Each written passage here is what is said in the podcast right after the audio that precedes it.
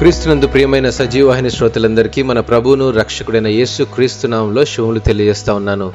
విజేత అనేటువంటి పాఠ్యభాగాన్ని ఈరోజు మనం ధ్యానించుకుందాం. లోకము శరీరము అపవాది ఈ మూడు రకాలైన శత్రులతో మనము అనుదినం పోరాటం చేస్తూ ఉన్నాము.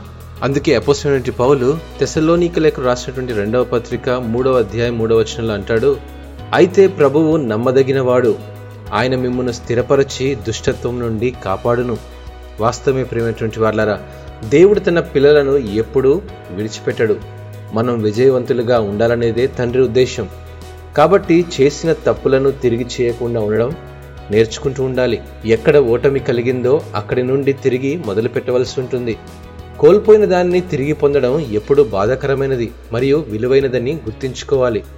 అపజయాలను విజయాలుగా మార్చడానికి ఆశీర్వాదం ఎందుకు కలిగిందో ఎక్కడ నుండి కలిగిందో ఆ మూలాలు కూడా గుర్తుంచుకోవాలి. ఆధ్యాత్మిక సామాజిక జీవితాల్లో విజేతలుగా ఉండాలని మనకు అనిపిస్తుంది.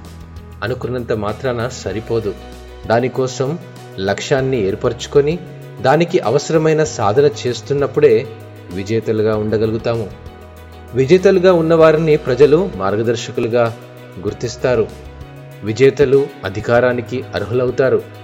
మనం నిరంతరం విజేతలుగా ఉండాలని యేసు ప్రభువు మనకు మార్గదర్శిగా ఉన్నాడు.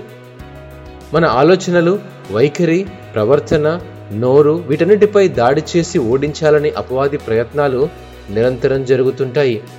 వాటన్నిటిని మన పాదముల కింద తొక్కాలంటే ఆయన వైపు తిరిగి బలపరచుము అని అడుగుతూ ప్రార్థించి ఆయన మార్గములను వెతికినప్పుడు తప్పక విజేతలుగా నిలవగలుగుతాము.